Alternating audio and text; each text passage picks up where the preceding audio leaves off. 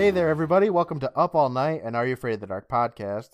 My name is Courtland, and with me today is the guy who needs more snooze a film critic, the Beatles' White Album lover, a telekinetic alien, a narcoleptic, a dark dragon beating, cookie searching brush salesman, a Resident Evil crank owning, tree stump wand wielding, Nickelodeon slime eating, hide and seek award winner, Brandon. How you doing today, Brandon? Man, I am badass. Uh, I mean, kinda. I mean, I got cranks. You're telekinetic, so do you really need the crank? Yeah, I mean, it's just for the fun of it. So do you think you own the White Album, or do you just love it? I just sort of like it. Oh, I don't blame you. I don't know if I said it in the podcast or not, but I went back and I listened to some of the Beatles' White Album, and I didn't care for it. the Beatles, not for Yeah. Courtland. I'm really not that big of a Beatles fan anyway. I like a few of their songs, but that's about it. You know, I actually really didn't gain any sort of appreciation for the Beatles until the Beatles rock band came out. Wow, you're a nerd. Before then, it was like, you know, I knew Hey Jude. Uh, Mhm. Yeah. well, I'd never actually listened to it, but I knew of it. And then the Beatles rock band came out, and I was playing it, and I was like, oh shit, all these songs from commercials are Beatles songs. oh yeah. And I was just like, That's oh, a I cool know feeling. this song from the battery commercial, or I know this song from Yeah. Old Navy. I know this Whatever. song from The Parent Trap with Lindsay Lohan. Yeah. Yes, that is where I know everything. Yeah. Everything I know, I learned from Lindsay Lohan. Oh. uh, don't tell Um, nobody I'm in prison right now. Um, I'm not meant to be recording. I got to keep it down. Hey, my wife and I looked up Lindsay Lohan the other night, and I think she's on the up and up. Really? Yeah, I think so. I think she's doing good. Well, good for Lindsay. She's still got gigantic lips, but that's okay. She's Hey, looking a lot better than she was no like judgment. six years ago. Don't judge what lips. I can judge all the lips. I mean, hey, your lips big or small?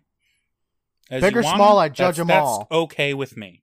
Now Amanda Bynes, what's going on, Dude? I looked her up too. Um, she's not as much on the up and up, but she's. Uh, I think she's in like rehab or something. So you know, she's Okay, that's- she's doing good. That's like a up on up in middle. yeah. Sh- She's still a lot more famous than we are. Oh, But- we're but- getting there. We're catching up. We're getting there. I'll be in rehab soon. We'll get there. Oh man. Okay, sure. yeah, all right. so Brandon, did you do anything fun this week? Fuck no. Next. Me neither. how how was your week? Uh, it was okay. I um I bought Final Fantasy seven and nine on the Switch because they're on sale. Really? Yeah. I've been Seven playing and nine, Final Fantasy seven eight. with my four year old. Well, eight wasn't on sale. I plan on getting it eventually, but I'll get it when I have money. Mm-hmm. Mm-hmm. so my son has been uh, wanting to play Final Fantasy VII, and it's probably not the greatest game for a four-year-old to play because of like, you know, the the death and the cross-dressing and stuff. But he likes it so far. There's nothing wrong with cross dressing Okay, I guess.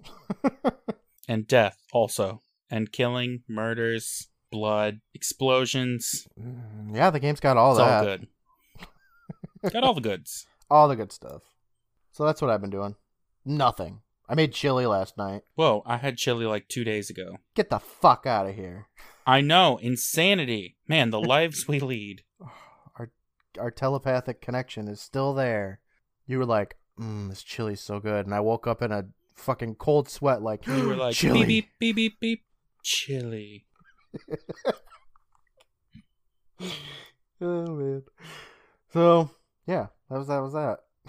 we got a lot to discuss though. Do you want to start getting into this nonsense that we got going on? We do have a lot of nonsense in store. All right, Brandon. Well, today we are recording our season two wrap up. So Exciting. we got a lot to go. through. yes. You want to get into this? Let's do it. Okay. I feel a little bit bad because we didn't even talk about anything you did this week besides the whole chili ordeal, but Well, that was it. That's what I did. That was my week. your week is summed up in one word. Chili. Yes. All right. That's fine. We got a lot to do, so let's just sploosh right into this. Fryer basket into the Good choice of words. perpetual sewers. Today we're going to be starting with some viewer questions because I don't know, since like Dark Dragon, I've been asking people to send in their questions that we were going to be recording this, doing a little AMA like we did last last season. So we we got some questions though. We got like a variety of them actually. All right. I'm kind of hoping I didn't miss any because I got it sent in from like uh, all the different sources. So if I missed your question, I'm so sorry. Send it again. We're gonna do this again, and I'm sure for season three. Yes. So Just means your question wasn't very good. don't tell him that. I'm trying to be nice. I know. so our first question that I'm gonna read today it comes from Rachel, and she says, "Hey guys, Hey. now that you've hit season two finale, which is the better storytelling, season one or season two? Hmm. That's a really tough question. I think overall the quality of the stories are better in season two, but the ones that are good in season one are just like really good. I'm gonna say overall season two is better than season one. Yeah. I'm gonna say the lows aren't as low. Mm-hmm. The highs are maybe higher. so yeah, I think the storytelling is only improved in season two. yes, I agree with you. She also asks who. I mean, this might be spoilers for later, but who's your favorite character from season two? I know it's hard to top Bostic, and it is hard to top Bostic. He is the name of one of our Patreon tiers. Well, he is the star of Midnight Madness. He so is the bo- the the the uh, Bostics, Bostics of, Beacon, Hill. So I'm gonna say Yes. Bostic's still my favorite main character. yeah, um, you know what? I'm gonna be different here. I agree, but I'm gonna just for argument's sake, I'm gonna say Zeebo from when Andrew mentions him in the Tale of the Whispering Walls. All right. that is such a cop out. yeah, totally. All right. We'll tell you later what our favorite main characters and side characters are. So we're not ignoring the question for now, but I like our answers. so thank you so much for the questions, Rachel. Up next, we have a question from Bryce who asks Was there a particular story told by a member of the Midnight Society that could have been told better by another member of the Midnight Society? Oh, that is a good question. Um, man, I honestly like I liked the Tale of the Dark Dragon. I think if Gary would have just told it, it would have been better though. If he had control over Sardo. That's interesting, and I agree with you. Sardo is Gary's, and my my answer is also a story that should have been Gary's. Dream Machine, which Gary read Oh, but did not write. Yeah. I think it would have been better because then they all would have ended up lost in a vortex for all eternity, and they probably deserved that. Yeah. honestly. Billy would have been buried alive and, and Jennifer and Sean would have been nibbled on together in all eternity in a fucking Halloween dance. Yeah. He, Bryce also asks if each of you had to be trapped, in parentheses, temporarily, in one of the season two episodes, which would you choose? Temporarily. Hmm. I'm gonna say you probably wouldn't want to be in Locker 22. No. Being temporarily trapped in the 60s would be an absolute nightmare. The late 60s. God, fucking- Ugh. Um, Hey man. get the fuck out of here. I think the coolest one would actually be the tale of the final wish because it reminds me of being in Tale of Laughing in the Dark, where there's all those doors that you can open, and I just want to know what's behind all of the doors, all of the fairy tale doors. Like, I want to hang out with that witch with that pizza paddle. Plus, you'd get to meet Bobcat. oh, that'd be amazing! Yeah, That would that's what I'm gonna go with. His final wish. Hey, everybody! You here temporarily? you could go into uh, Frozen Ghost and ha- hang out with '90s Melissa Joan Hart. Mm, pass. Oh my god. Okay. Uh, I'm gonna say 13th floor. Oh. I want to twist that stupefying knob. See how crazy things get. Would it? Okay. Would you be an alien though, so the atmospheric pressure wouldn't affect you?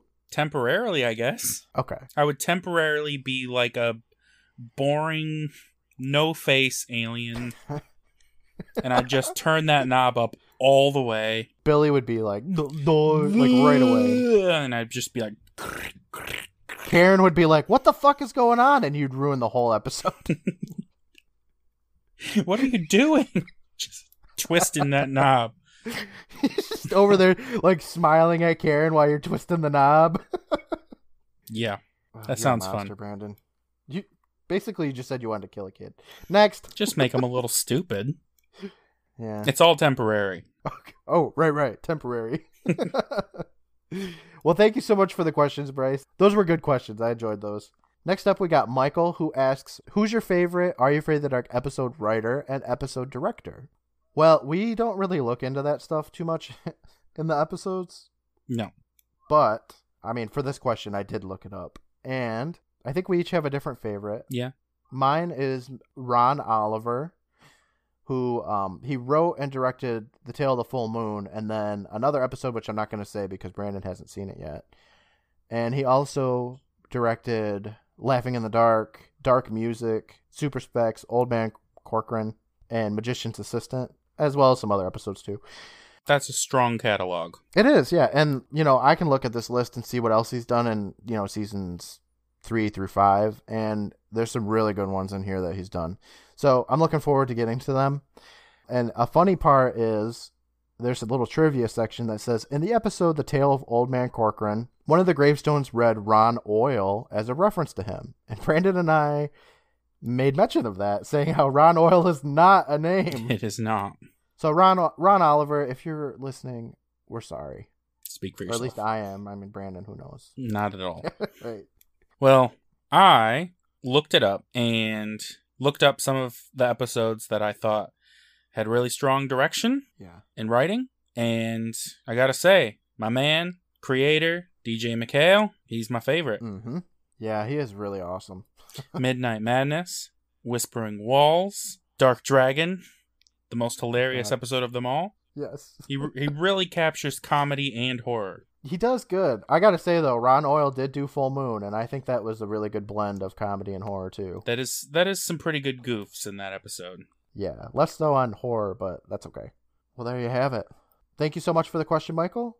Up next, we have Brett, and he has a multifaceted question. He says, What are your personal favorite and least favorite episodes of the season? Well, we're definitely get into that because we're going to rank them all from 13 to 1.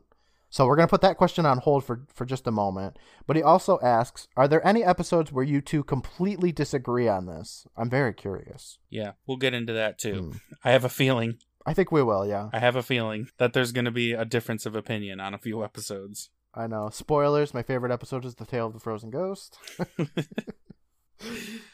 I apologize, Brett. We will definitely be getting back to these questions, so you're just gonna have to hold on for just a moment, but like probably like 30 moments. So our last questions come from Kim. Her first one is Brandon. I'd like to hear your best Australian accent. my best or my worst because they're the same thing. Oh, then yes, all of that. All right. Oi, my favorite episode of Are You Afraid of the Dark is The Tale of the Hungry Hounds. I like when she says Mon Petit Rouge, eh? oh, you sound very Crocodile Hunter esque. I love it. Good. I thought that was really good because I've tried to think about how to do an Australian accent and I can't even. Let's hear it. Just do it. Uh, oi, mate. That's how every I impression starts. It it's either that or oh, all Bobby. I don't know. I don't even know that many famous Australian people besides rest in peace Steve Irwin. We've got Crocodile Dundee. I don't know. we've got Russell Crowe, Oh. uh, Hugh Jackman. oh, he's Australian. I thought he was from New Zealand. No, he's ours. oh, okay, and that's it, right? Yeah, pretty much. Okay, so I can't. I mean, you guys got Kano too from Mortal Kombat. He's Australian. Woohoo! We've got Kano, everybody. He's, I mean, we he's got a red eye. he also has like a plate in his head. Cool. He's got a plate and a bowl and fork. All right. Kim also asks. She says, "Courtland, which Midnight Society member do you think Brandon is most like?" Ooh. I think you're probably most like Oh, don't say it. probably Gary. I think. okay. I think your interests interests would most align with Gary. I think your stories would be more like Gary's than anyone else's. I I think. you were scared I was going to say David. Oh my you? god! I was holding my breath and I was turning blue. Brandon's got a unibrow like Oh, David. God so damn it. Boom.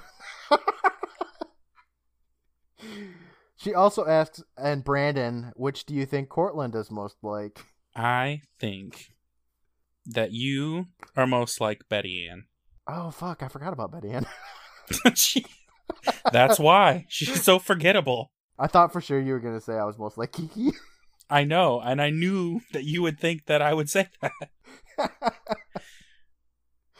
yeah, I could see me being most like Betty Ann. You're a Betty Ann until you get angry. Then you're a Kiki. You wouldn't like me when I'm Kiki. I'm going Kiki. Be like Kiki smash. Those were some good questions. I really enjoyed answering Yes. those. All Thank you so much, good. everybody. Really appreciate it. So Brandon and I have a special segment next where we had some questions of our own. And we reached out to the series creator, DJ MacHale, and we asked him some of our silly questions. And he actually answered us. He's a really great guy. Yeah, I mean, I wouldn't answer us. I, I know, I'd see that and I'd be like, okay, spam. but yeah, he answered us and um, he gave us some great answers to some of those searing, burning questions we've had since all the way back in season one. So, Brandon, do you want to read uh, read the questions that we asked him and I, I'll read out his answers? I would love to. Okay, great. All right. Question one How did you define the line between what was too scary or dark for a children's show? Were there any things that you were rejected for being too scary? That's a great question that we asked him. Let me. We're incredible. so DJ did answer that. He says, "At first, I didn't want to show any images that might last in a kid's memory and haunt their dreams, meaning a disturbing monster that would sear itself into a kid's brain forever." the rule didn't last very long. It held for the pilot episode, and then went out the window immediately with the severed hand in a jar, and Zeebo, and the little girl ghost in the mirror, and more and more. But from a storytelling point of view, I just used what I thought was common sense. That meant not showing anything truly violent or implied or gory, only off camera. It's Hitchcock 101, meaning true tension comes from what you from what you think might happen as opposed to what actually happens. I don't remember anything in particular that I rejected as too scary. Frankly, reading as much of what's written on social media about the show, it kind of bugs me that people often judge the worth of episodes based solely on how scary they are. I can agree with that. That's kind of a low bar and a one dimensional criteria. Being scary wasn't our main goal. If that was the case, the show would have been much scarier. I was more interested in telling good stories with weird twists that got you thinking, like The Twilight Zone. So for me, Are You Afraid of the Dark was more about odd mysteries and interesting tales rather than making an all out fright fest. I believe that the reason Dark has lived in people's memories for so long is because of the unique stories and not solely because of the boo factor. I agree with DJ. Yeah, it's interesting that he said that because as someone who hasn't seen the show before, I feel like from the advertising and from just the what I've absorbed of the show over the years, like my impression of the show was that it was meant to be this terrifying like watch it if you dare kind of thing. Yes. But as I'm watching it as an adult and at, for the first time, I'm seeing and really appreciating and enjoying a lot the episodes. I've said it before, like certain episodes, I'll say it's not scary, but I don't think it's trying to be scary. Yes. And like I just appreciate the storytelling and things. So yeah, it's interesting to hear that because yeah, I thought the show was one thing and then I watch it and I realize it's kind of something else. Yeah, it's I love seeing the directors using camera tricks and stuff. It's like they're experimenting and seeing what works and I like it. It's like a journey, you know?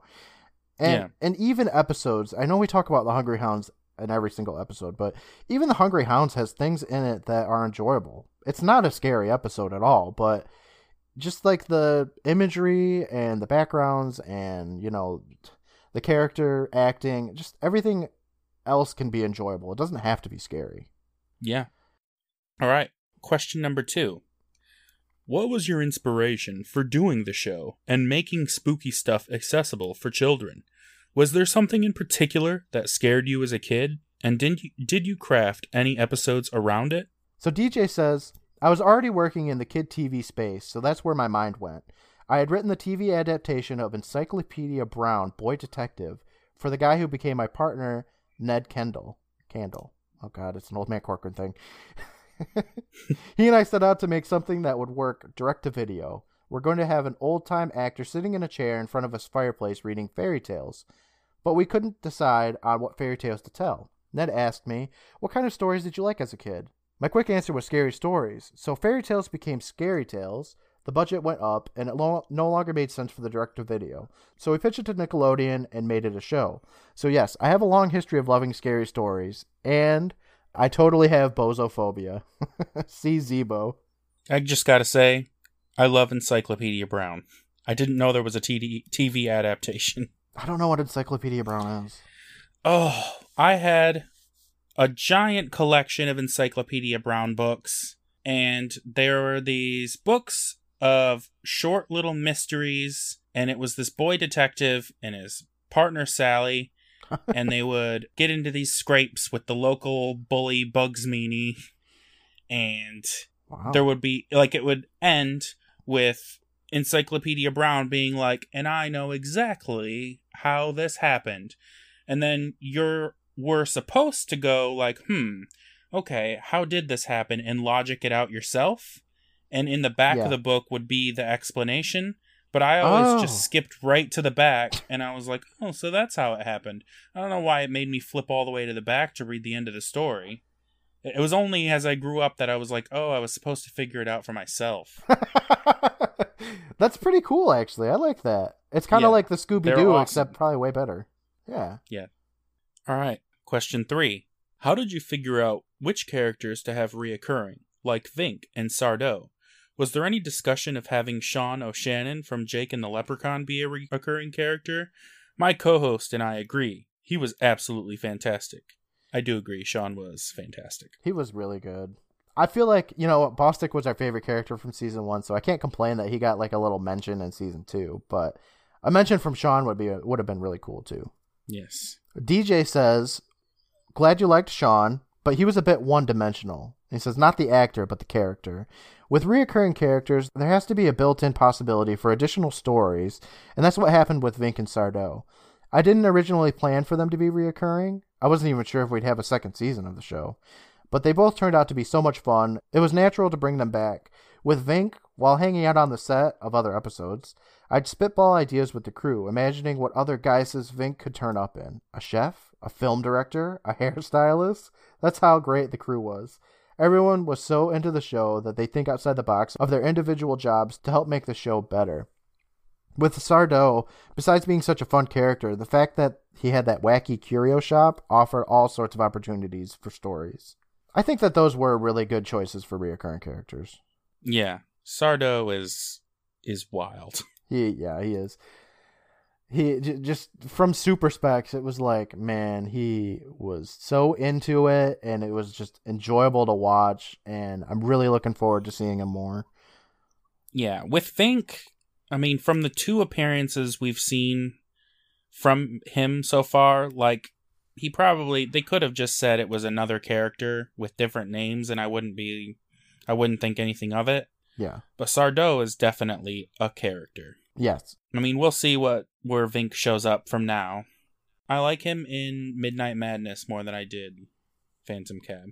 Well, Phantom Cab wasn't even. I mean, it wasn't that great of an episode. So Vink did good in, in Phantom Cab, but he was way better in Midnight Madness. Yeah. Final question. Would you be able to explain where all the unique and weird names of characters from season 1 came from? Weeds, Day Day, Ouija, Jam, etc. I know Day Day's name was almost immediately rectified in the Nightly Neighbors book, but who came up with all the other odd name choices? This was the question I think that we needed to know the answer to. you know, Yes. like it was burning. it was in our brain. hot searing question, and I don't know if anybody's ever asked him before. I hope they didn't, but we asked, and his answer is surprisingly very simple. DJ says they were all nicknames of guys I grew up with, and that's it. Well, there you have it. that's where all the silly names came from season one. that's kind of a, a relief because I really can't imagine any writer sitting down and being like, okay, what's this character's name going to be? Ah, yes, Day Day. I know, right?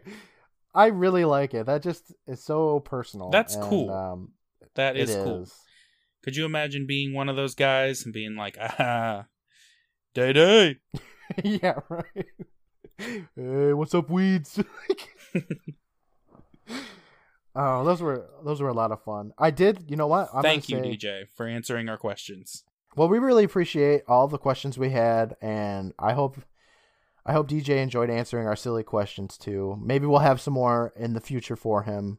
We'll find out I'm later. sure we will. Dude, we're gonna come up with such ridiculous questions. Oh my god, he's gonna be so sick of us. I know, I can't wait. Uh, he did say that he listened to the podcast and he thinks that we're funny. We we had him cracking up, and he thinks that we do a very fun like mystery science theater um, type podcast. And I thought that was a very nice compliment. I really liked that. Yeah, I didn't expect anyone to listen to this podcast, I know, me neither. Let alone the creator of the show. yeah, right. That's crazy. So at this point, uh, we've been doing a season two giveaway. You know, it started. I know, right? Last season we gave away the complete season one on DVD. This season we're giving away season two on DVD. We've been running a giveaway since um, the week week eleven, Tale of Magician's Assistant, and we're gonna be picking a winner right now. And the winner is at Cherry Cyanide. Congratulations! I'll be sending that out in the mail soon. All right, Brandon, let's get into the nitty gritty of this season. It's already All right. Like I can't believe that this is gone already, but we're done with season two, and now we're gonna chit chat about it. Just finish it, flush it down the drain. It's done. Season three, here we come. But first, Just wipe our hands. let's talk some more about season two, though, as a whole, and also. All right, I suppose we can. So there was a lot of characters in this season, not so Yes. uniquely named, but that's okay. So we have had, I don't know, the same amount of main characters in this season as the season one, I'm sure. But uh, That's how it works. Gosh. Same amount of episodes. who do you think was your favorite main character in season two out of all the episodes? Those would be, you know, like Jill from Final Wish, Billy and Karen from 13th Floor. Hmm, questionable for Dark Dragon. we'll get there, though. Charles and Daphne from Frozen Ghost. Who do you think was your just overall favorite character? Huh. Favorite main character? I could answer this from different perspectives. It's a tough one. For example, I think, man, I feel like this one's is a little more contested than season one was. I feel like the Yeah. the characters in season two, the highs are high and the lows are low. but there's not as many lows for for characters, here's the thing: main characters. Dean from Dark Dragon is not a good good protagonist, but he is hilarious. Yes, he is. He is absolutely hilarious. Casey is the most ridiculous transformation I've ever seen. Yeah, The entire thing is absurd and I love it, but like I said, he's not a good protagonist. he's not. I mean, I guess the question is who's your favorite, not necessarily who's the best. That's what I'm thinking.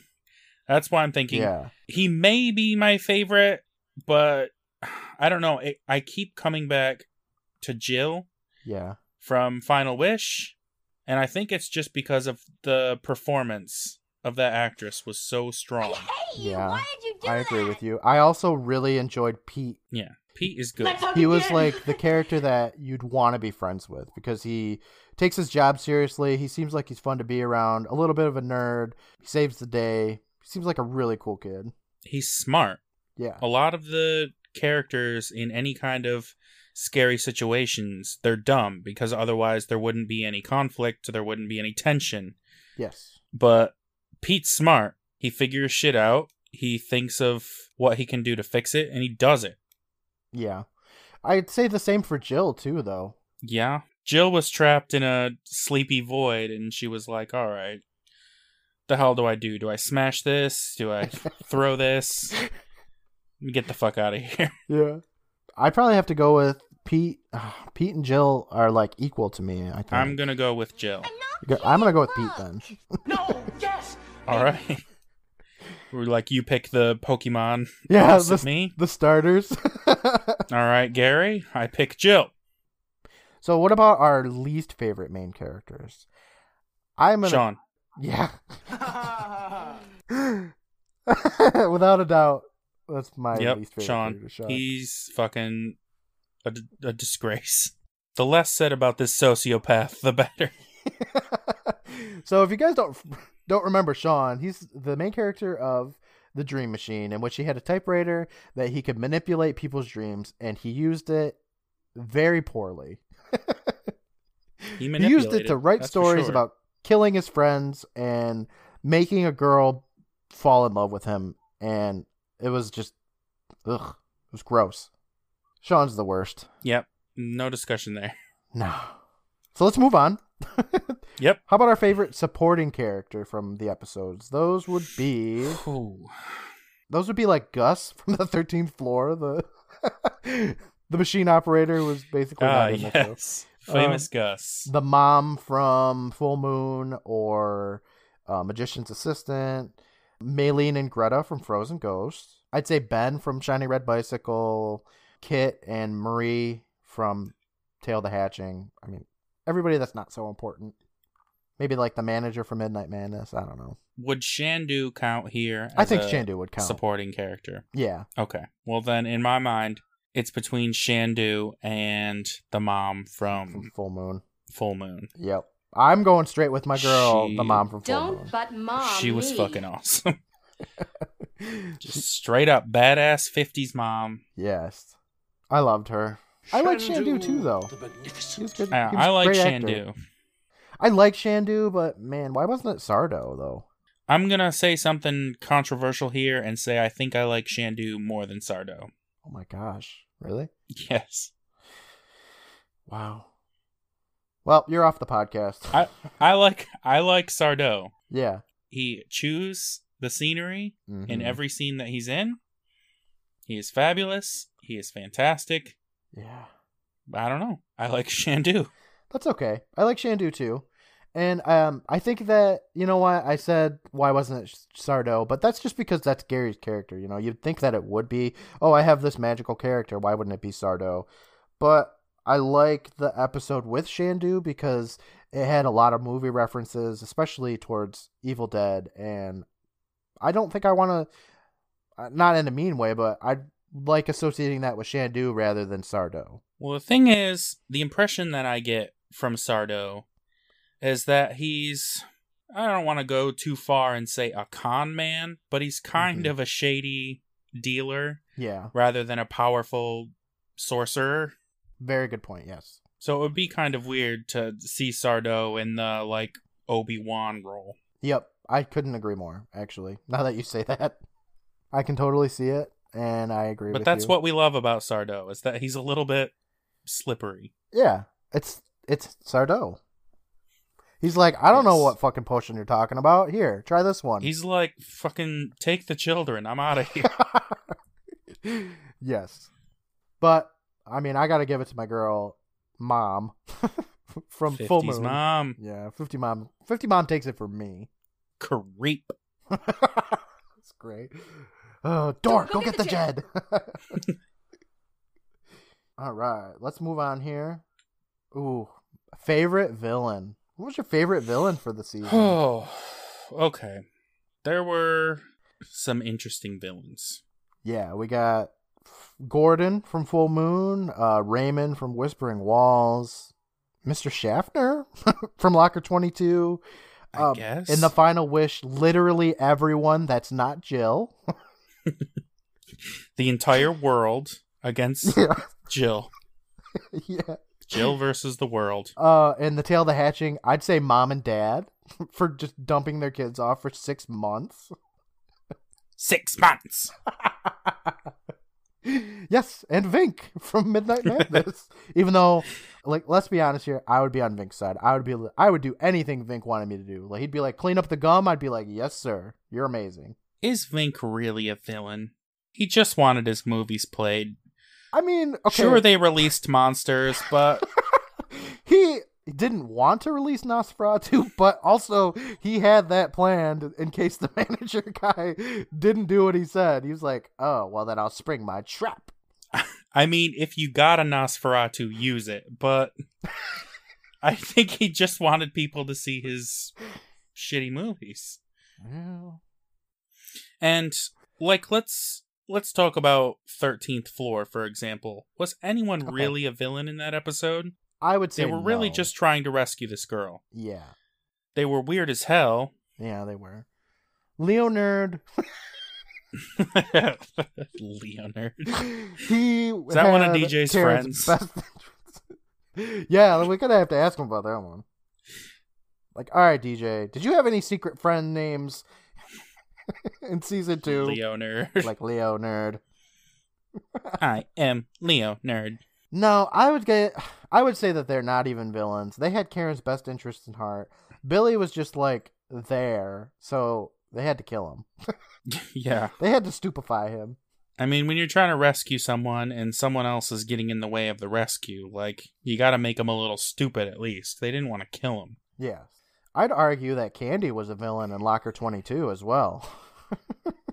she she didn't explain a damn thing. She's like, "Go back in time, explode for me so that I can live." Yeah, there's there was a lot of like ghosts wanting people to join them in the afterlife, hmm like uh, Raymond in the Whispering Walls. like biker boss in Old Man Corcoran. he seemed like he wanted to just play some games, but I think he wanted to kill those kids. I think he did too. And Candy wanted those kids to die so they would take her place and she would be alive. Yep. That cold kid just wanted other people to be cold. Yeah, huh? I bet. Ghosts just want you to be ghosts with them. They're they're lonely. Raymond, he was a really fascinating villain because the entire time I was watching that episode and while we were discussing it, I'm just thinking, why? Mhm. Like, why does he talk with that way? Why does he dress that way? Why does he have these powers? Why is he afraid of the wind? None of it is explained. yeah. Very true. Yes. I don't understand anything about him, but it makes him stand out. It does. He's not just some generic villain. Like, he's got a look, he's got whatever. I don't even know. He's got that luscious curly mullet. he can like walk through doors and spin quickly. I, I don't know, but he's interesting. He can melt people with acid ice cream. And we've got to talk about fake ass goth Nazrak. Oh gosh, we should, yes. He was something. He had the fingernails of Nosferatu and and the gumption of fucking goth. And he was also Emperor Palpatine. yes, he was.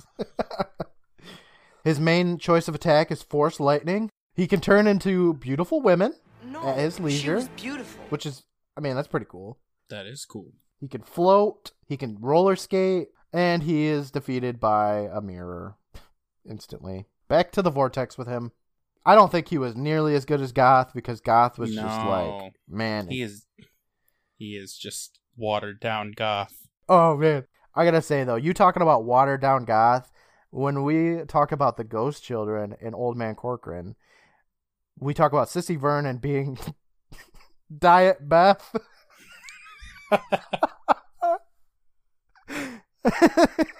She's just Soda Stream Beth.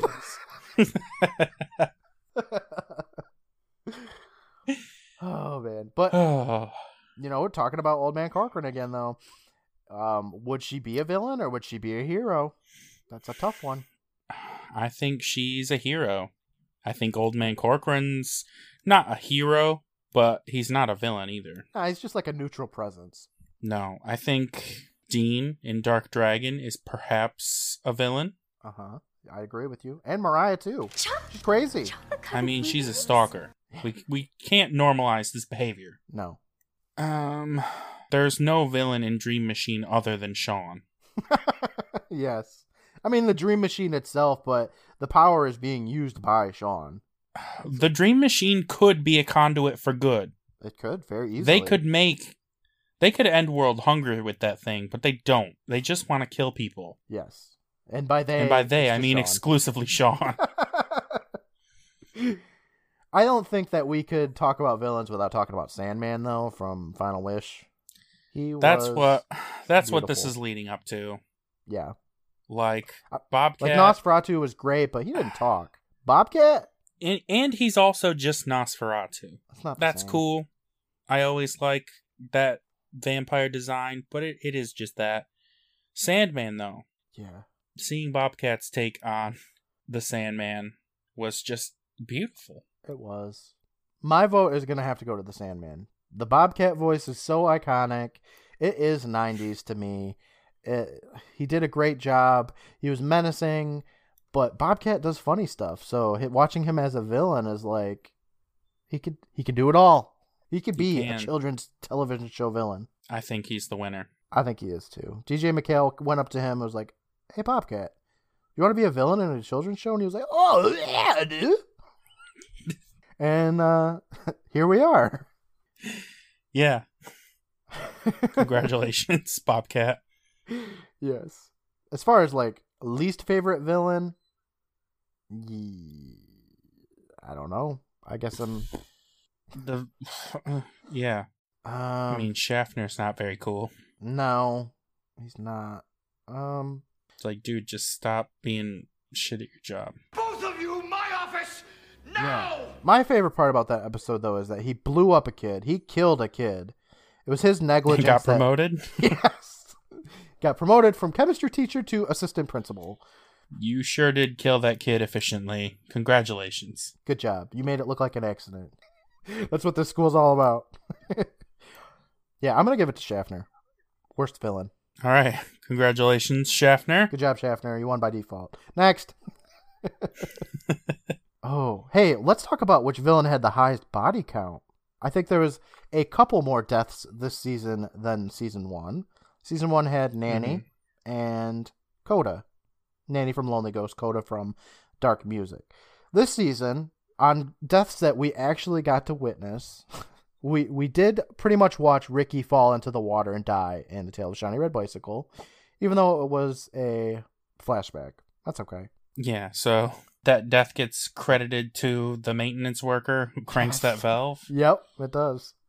He he killed that right. kid unintentionally or not. I don't know what degree of murder that is, but it's one of them. That's the degreeest of murder. Yes. Uh, number two is that dog from the Tale of the Hatching. That dog is dead. It got it got fucking taken under that manhole cover. It got probably fed to the fucking dark dragon or whatever the hell's in the bottom of that school. Yes, the mother got to eat that dog. Yeah, like that dog is for sure 100 percent dead. And we watched it get taken away right on screen. Yes, to some fantastic upbeat music. Yeah, right. so weird. But the Tale of the Hatching gave us even more death with Mr. and Mrs. Taylor, the goofy villains of the episode. Yeah, They couldn't stand loud music, and Jasmine and Augie play this horrible screeching rock music, and they're like, ah, ah, ah, and then they explode. So the Taylors, the dragon, and all the eggs. Yep, all the eggs. I'm not gonna count all the eggs, but I will count that giant dragon because that was dope. And Jasmine and Augie have Mr. and Mrs. Taylor goo all over them. Yes, Exploded goo. evidence of their victory. I think that might have been all the deaths in season two, though. I tried thinking about it. I couldn't think of any other ones. Hmm. I mean, I if we're gonna count the dragon, I guess we could count, count Nosferatu. I mean, all the deaths get undone. Midnight Madness, the manager guy gets killed, and then he just comes back and he's like, "Whoa, I had a headache" or whatever. Locker twenty two, Candy's dead. Then she comes back. hmm Nobody really dies. I mean, I guess the ghost boy from Frozen Ghost dies. We don't actually get to see his body, but No, he's still dead. He just has a jacket now. um, Taylor Dream Machine. You know, they all get out of their deadly. Things. As much as Sean wishes everyone was dead, they survived the ordeal. Unfortunately, yeah. I think that's about all the deaths, though. What do you think was the scariest moment this season? Hmm. Um, for season one, it was very obvious it was the doll, but season two, Yeah. there's more. I'm gonna say that the scene that I thought was the creepiest was in Whispering Walls with Louise holding the baby, Okay. which isn't actually a baby. It's a bundle of snakes. yeah. But just the setup and just wondering, like, what the fuck is this girl doing in here with a baby? Yeah.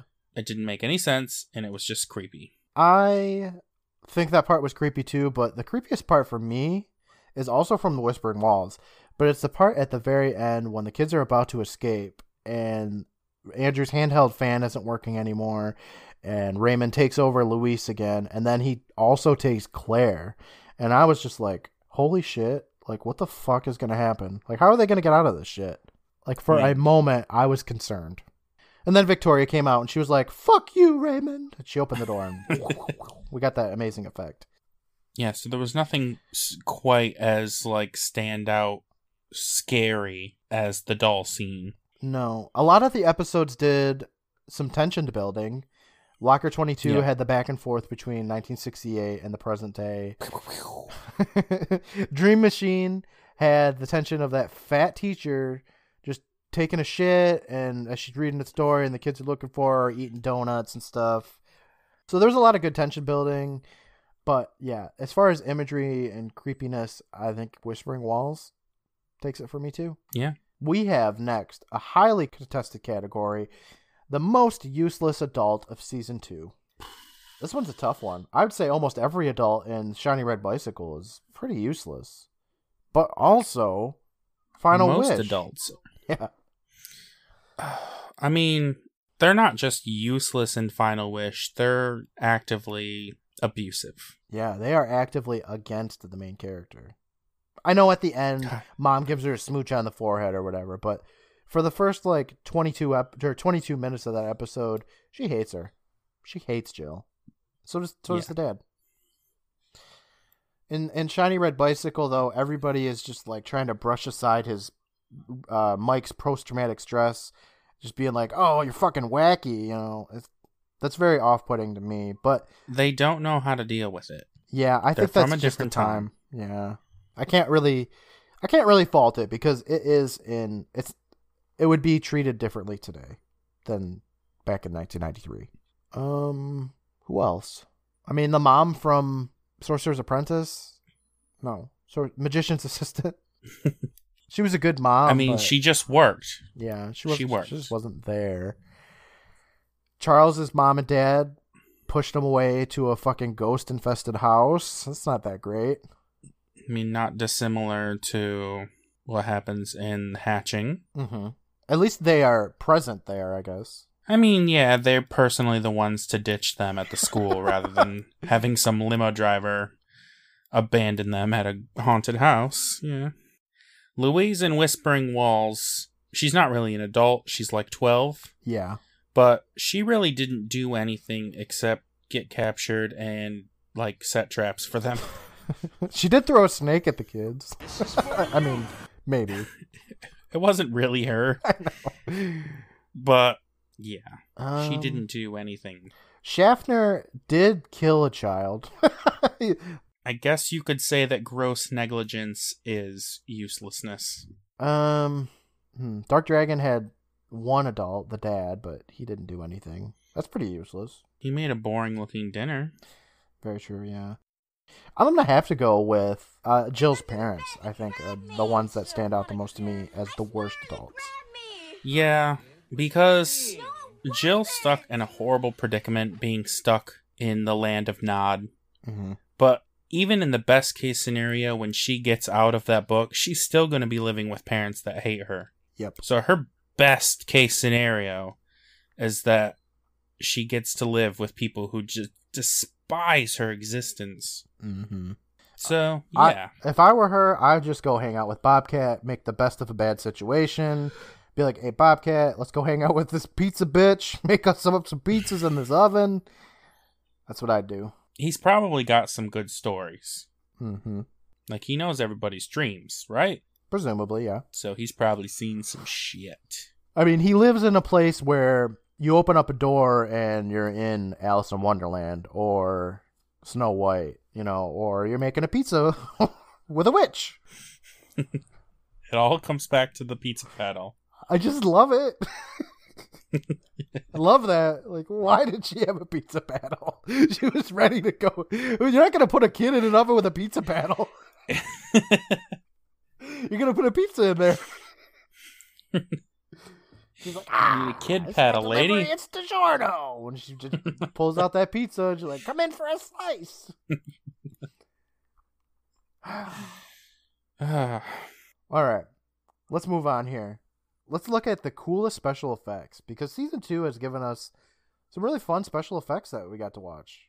It was really dope. yeah, I remember the shot in Midnight Madness when Pete walks into the screen, and that Yeah. still looks good today. It's a good looking shot. It does, yeah. It's so I don't know. It's there's something about it it's so mesmerizing. And same with Spoilers, that's my favorite. Same with Whispering Walls.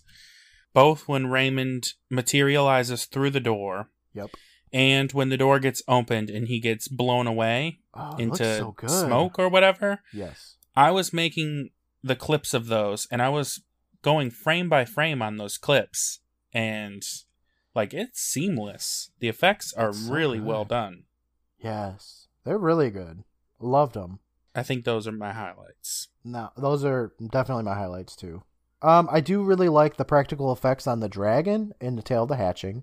I thought that was cool that they made a giant dragon, or you know, a miniature dragon, and scooted it down a hallway. Who knows? But I thought that was cool. What else was there?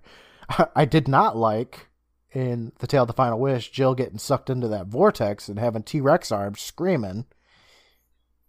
that one was not great. It was not the best. No. Nah.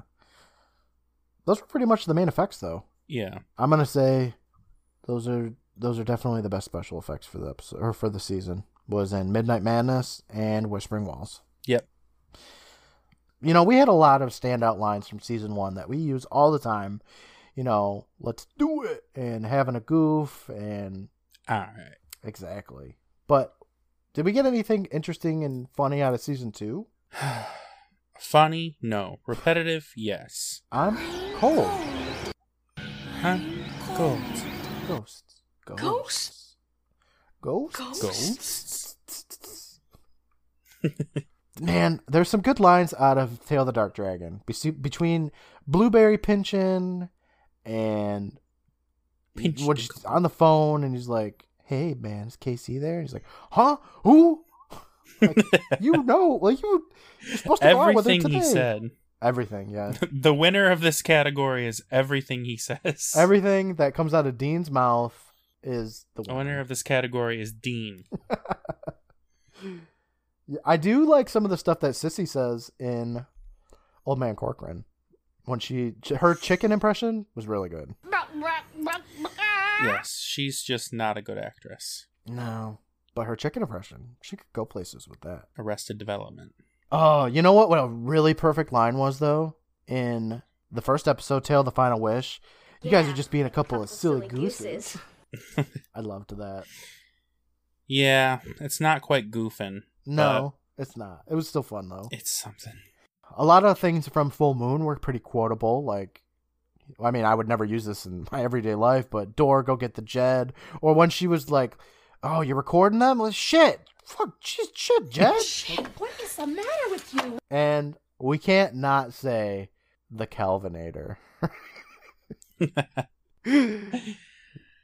Ah, it's in the Calvinator.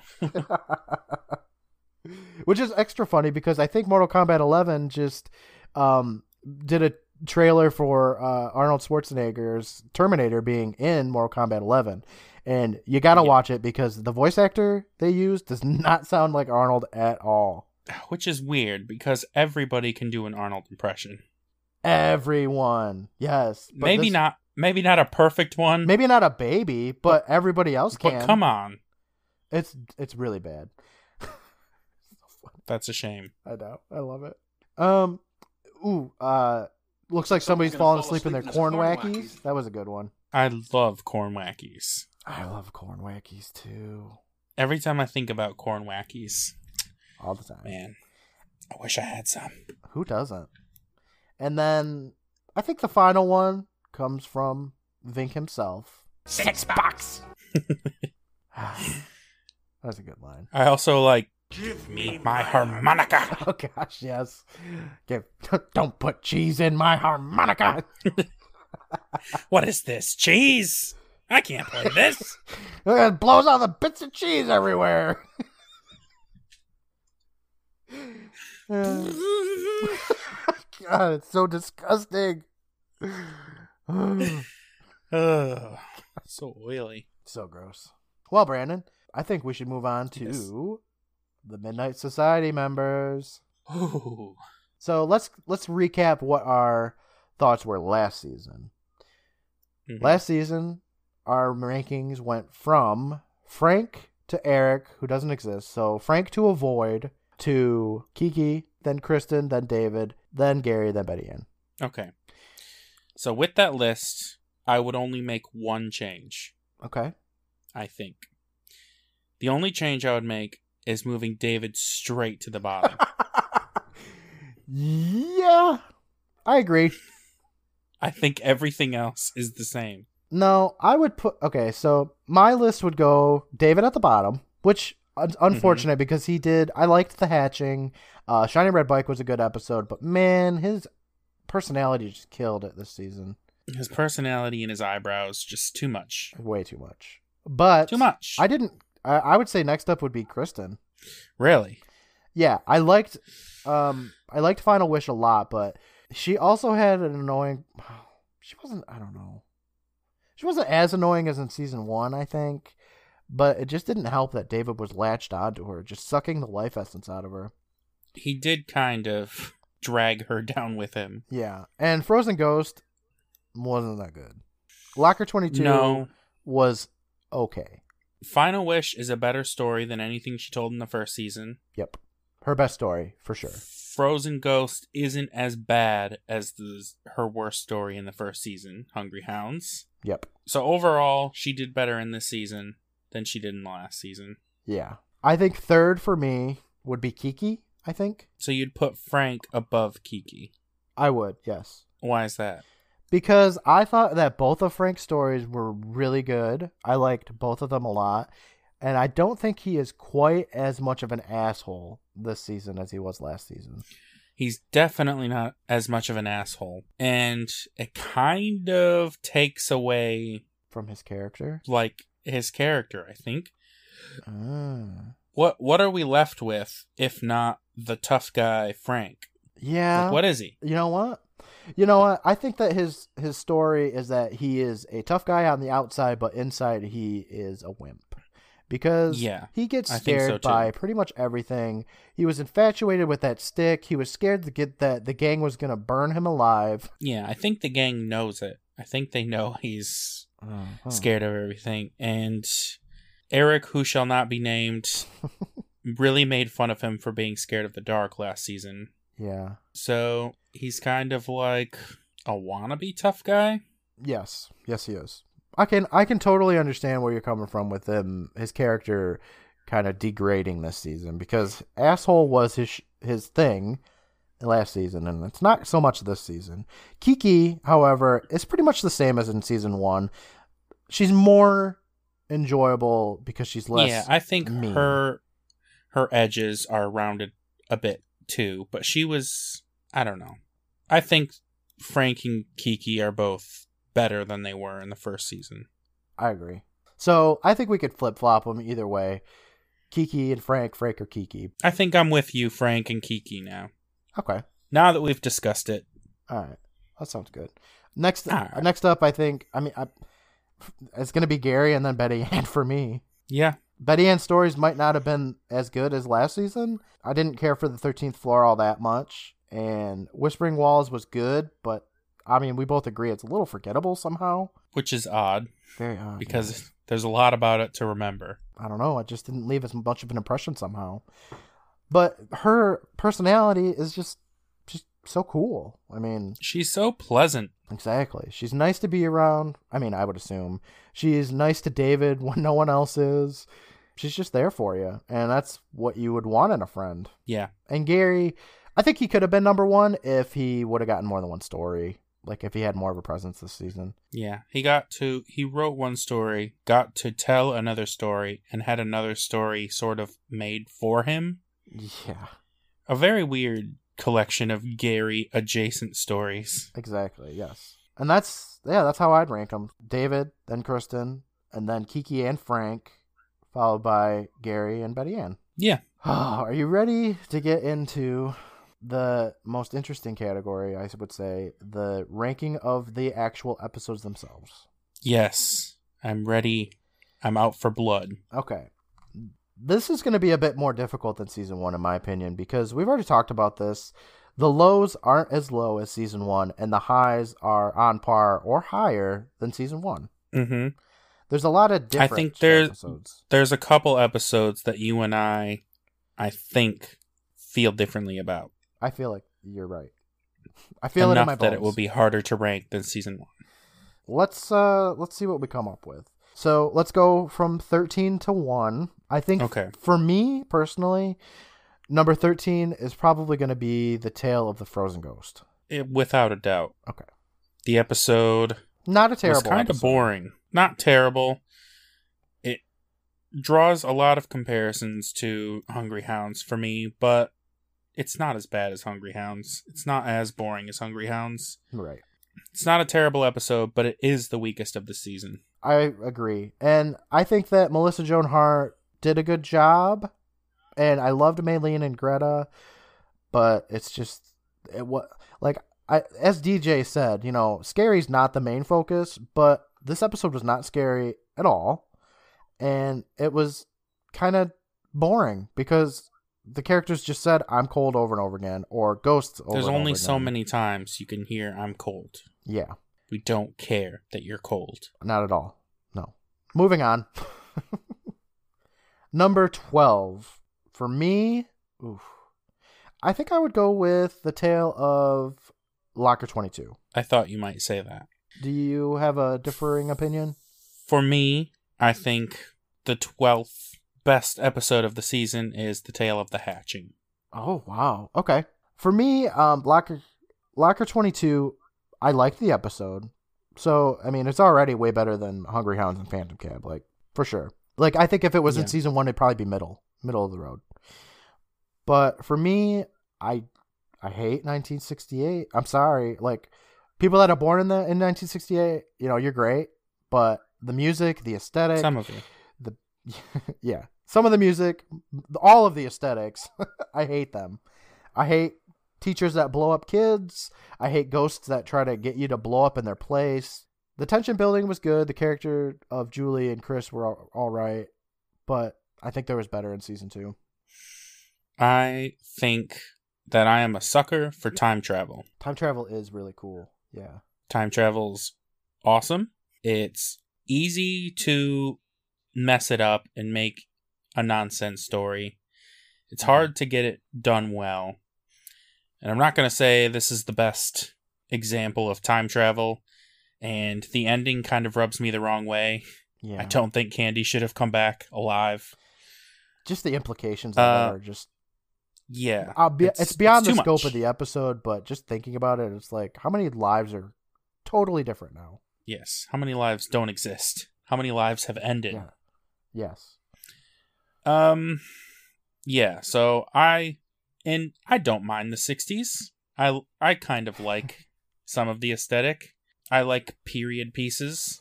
For me, Tale of the Hatching was just too much of a retread of things we already saw. Yeah. You mean Dutch angles And specifically, right? Exactly. Just seen- that one. We've seen the Dutch angles already. We've seen it. Get a new trick. Try upside Yeah. down next time. We already did that in Super Specs. I can see where you're coming from with that. You're right. It is basically a retelling of The Sorcerer's Apprentice in terms of the setting, for the most part, and And I'm going to being say not as good as Sorcerer's Apprentice. No, you're right. And Goth it really makes it. We talked about this when we talked about the villains. The villains are goofy. They're not menacing or threatening at all. I will say though, I do like in the Tale of the Hatching the the dark aspect of it. I mean, the tailors say that they're the kids always end up getting eaten by this fucking giant dragon thing. And it's like you can kind of see bits of clothing or something in that hallway. It's like, how many kids have this thing eaten already? Yeah, I mean, they are enslaving and making zombies out of children, even if they're not getting eaten, which they will after the eggs hatch anyway. So even that implication is really dark. Yeah. Like Just the fact that they're feeding them this food that's turning them into zombies, losing free will, and just all of that. Like, that is dark. But overall, we've seen this already. We have. So, um, where would you put? Uh, would you put Locker Twenty Two at number eleven then? No. Oh snap! well, number eleven for me is probably the Tale of the Thirteenth Floor. Yeah, that's my number 11. Okay. You know, I don't really, I didn't really care for the episode when I watched it, and the recording that we have for that episode is shit, and I, that, I think that makes me hate it even more, just because of the. I put a whole lot of work into that episode, and it still turned out like garbage. So I know it's not the episode's was fault. just- It was so weird. hmm There's a lot of design. thoughts, a lot of ideas going on. The design and the weirdo aliens, Yeah. and I guess their idea of what a kid would want, and It's so weird. the alien design. The toy factory setting was, ugh, like a Just bonkers. explosion. Billy and Karen weren't weren't that great of actors. No, not really. Just the the sudden powers and just Yes, pretty much everything everything about that episode is bonkers. I agree. Going on to number ten, I think I would put. This is probably where I would put the Tale of the Hatching. At 10, Yeah, eesh. I like. I mean, Augie and Jasmine were. F- I don't know. She did a fucking sick robot. I liked Jasmine. She's the best part of the episode for sure.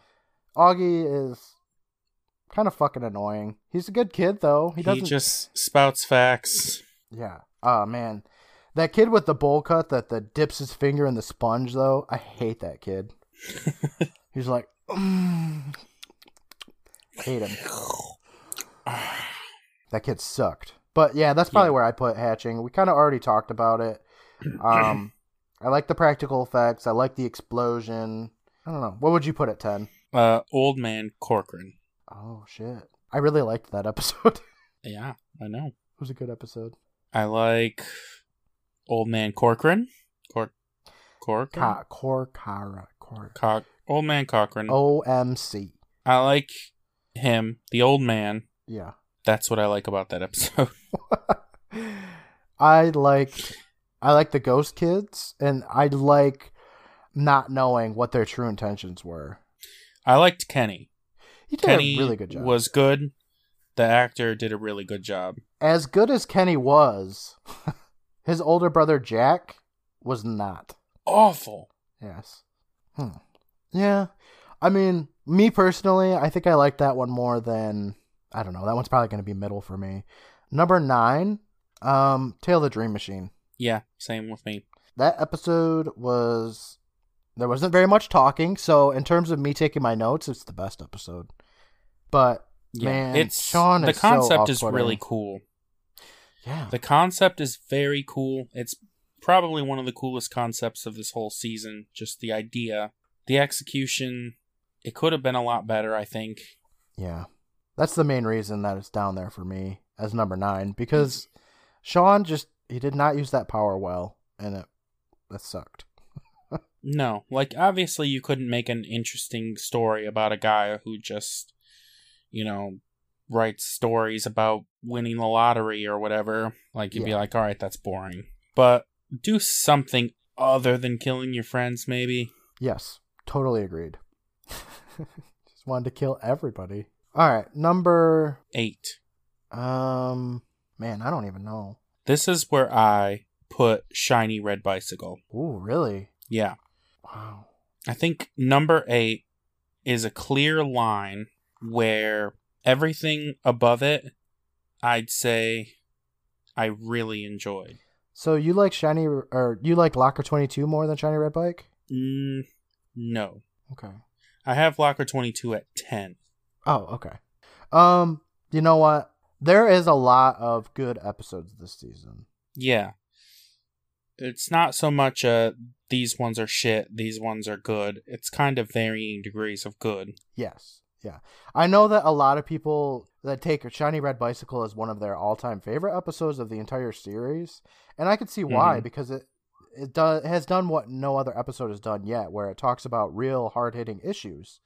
It could Yeah, be relatable to a lot of people. It's an emotional episode. yeah, and that's awesome. You don't have to have experienced a death or even anything close to it to empathize and get the emotion from the episode. hmm I do have to say though, this episode is probably the one that's dated the most because nowadays nobody would treat Mike like this. They would be more supportive to his mental health.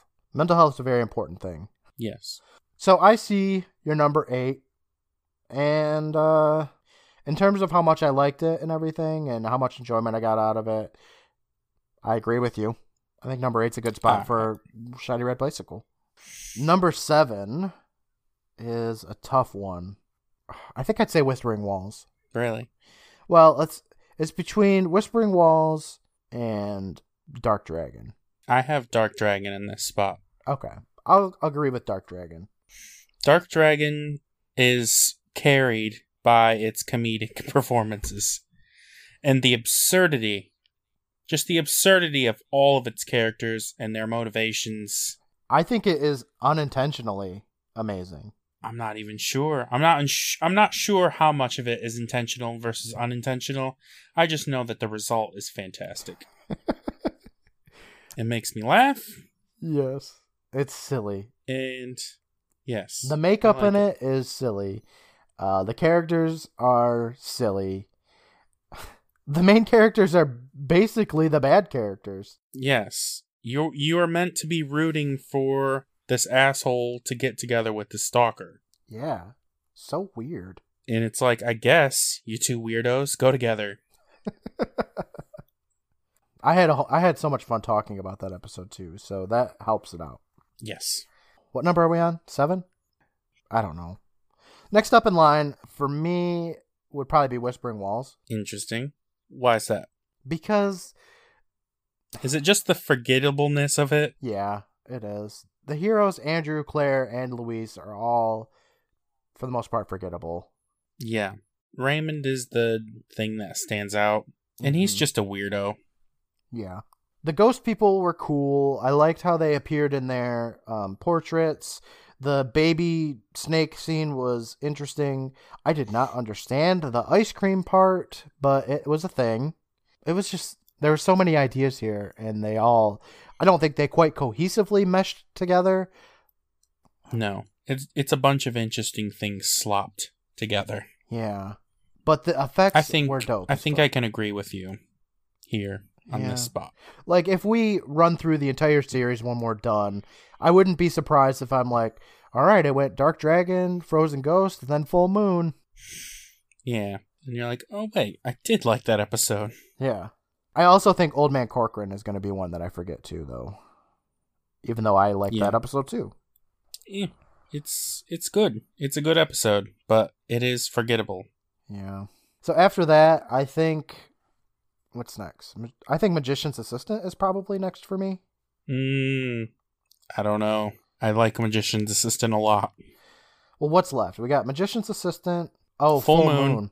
Yeah, Full Moon. I think for me, Full Moon and Magician's Assistant can be interchanged.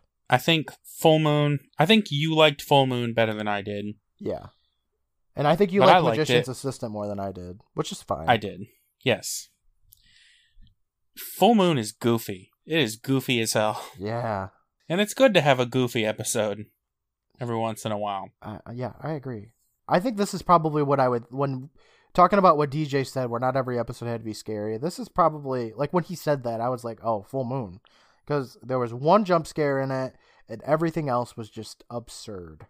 I mean, Huey. Yep. We didn't talk about Huey really when talking about characters, Oh yeah, but did. that dude's fucking crazy.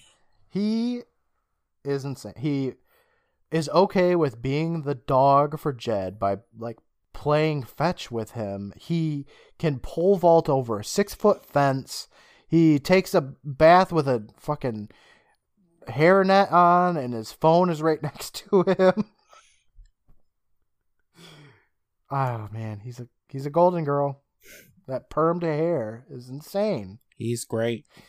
The mom is spectacular. I liked the nameless neighbor. In fact, I like that they didn't even give him a name. Jed was a, Don't need one. a great character actor. I mean, a, a great child actor. I hope we get to see Jed again. Like, I hope he is a returning, not him as Jed, but just The come back for another yeah. episode. Yeah. But yeah, I'd agree with you with Full Moon. Uh, what do you think is next? Uh, I think Final Wish. Hmm, okay. All right. Uh, we're in the top three right now. So we got Final Wish, Midnight Madness, and Magician's Assistant. Yeah, you would probably swap Magician's Assistant and Final Wish. I think I would, yeah. And I mean, no spoilers. Like Midnight Madness is is number one. Yeah, yeah. Uh, that's that's the best episode. Mm-hmm. Um, I like Final Wish a lot. I really like Jill. I like the character of Jill, even though no one else does. Bobcat is Bobcat, as we've talked about Yeah. already. I like everything about this episode pretty much, except the ending, which is needlessly cruel to a girl whose life is already needlessly cruel. Yeah. That did not need to happen. Um, you know, I bet you that we're in the minority here. I could see how people wouldn't like this episode. I could see how people would think that Jill is a whiny brat who gets what she deserves. But I'm here to tell you guys, everybody else is wrong. Yeah, Jill is the shit. Yes. She is strong when she needs to be. She's understandably whiny. If I was in that situation and Bobcat was, you know, at me, I would be like, I just want to go home. You know, so. I don't know why she wants to go home, but I mean, Hmm. she doesn't want to stay there either.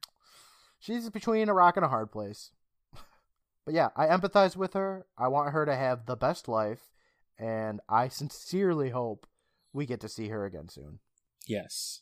I can see putting Final Wish above Magician's Assistant. I just like Magician's Assistant because I like the wacky pop culture kind of remix. Magician's Assistant to me is the pinball wizard of season 2. Yeah. It matches up almost exactly. hmm And You're right.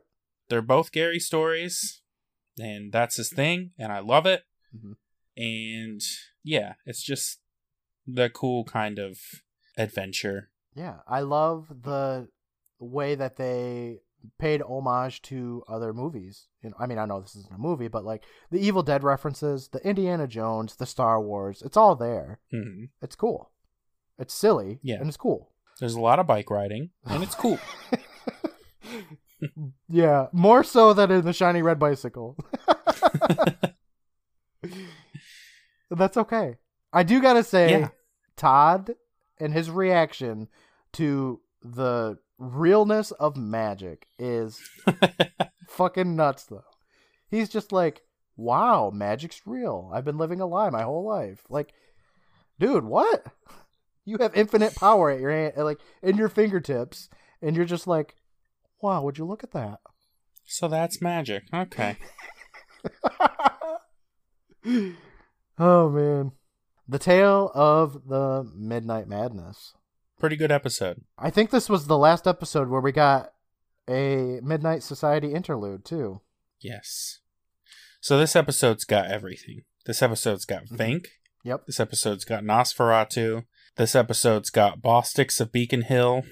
Ooh, yes. This episode's got that old lady eating that recycled Oh, I forgot popcorn. about that old lady. Yeah. Oh, you forgot about the old lady. I loved her and I forgot about her. She's secretly the best character, season two. Uh, I mean, the slimeball manager isn't very cool, No, but he's there. I liked his accent, or at least the accent I gave him when I talked like him. I don't remember what he actually sounds like. He just sounds like your impression of him in my head. they had, So yeah. Pete is a really good character. Katie, she's she's pretty good. Yep. Nosferatu is is creepy, even if it's I not just- I- Nosferatu, but that's okay. I just love, I love the Nosferatu vampire design. Me too. The setting is cool. Um, the stakes are high. It has a good ending. I would work for Vink. it's it's just overall a good episode. I think overall the best of season two. Yeah, best episode of season two, All right. The Tale, the Midnight Madness. Yep. You got it. All right. I think we're done. Yeah. Oh, you know what though, Brand? I got a couple questions for you. Oh shit. So we're done with season two. Next week we're recording season three, episode one. Are you concerned that there's going to be some Midnight Society changes? Uh, I'm actually very concerned. Who are you concerned for? Like of these characters, who do you think would go? I don't want to say it because then I feel like if I say I like a character that they're gonna leave. Okay, do it anyway. I'm afraid Dave's gonna go. no, not David. He's our no, favorite. but um, I feel like Kristen is destined to leave this show. yeah, Rachel Blanchard is yes. destined to do other things, and I know that because I've seen her in lots of other things. That's the hint. Yeah. so I feel like she's gonna go, and even if she's not my favorite character, she's very much like my Midnight Society. Like I'm watching this for the first time. I assume that by the last season, it's gonna be very different, and everyone's gonna have like their idea of, you know, who their Midnight Society cast is. Yeah. But I'm still mourning Eric over here. I mean, even Eric's he not. sucked. He sucked, but that's you know. I just wish they would have said something like, "Oh, dude, he went to a Eric school moved. and That's He's done. in the United States now. Bye." but okay, so you think of everybody, it'd be Kristen that is whose time it is to depart the Midnight Society. Yeah, that's Okay. my feelings. All right. We'll see what happens in a week. But the next episode up, season three, episode one, it's called The Tale of the Midnight Ride. Of the cast members from season two, who do you think would tell this story? Yeah, I think this is Day Day, Kristen's replacement. yes. Interesting. um, probably Dave. I think it's a Dave story. okay. Well, what do you think The Tale of the Midnight Ride is going to be about? This really sounds like a a Phantom Cab sort of thing. That's what I was thinking, yeah. So somebody's hitchhiking. It's late at night. They get a ride from somebody. Turns out the driver's a ghost. Pretty simple. hmm Is that it? There's, is there more? No, Okay. just a, a large Marge. Okay. well, I will find out next week because we're starting up fucking season three. Season three. Episode 27. Can't believe it. Crazy. Man, I can't wait. I'm so looking forward to season three. But for now, I've been up all night. I think I'm to go to bed. Sleep sleepy. All right. Thanks for going over season two with me, Brandon. I will see you in a week. It's been fun. It has been for the start of something incredible. Season three. Let's do it next week. You got it. All right, everybody. I'll see you later. Bye. Bye.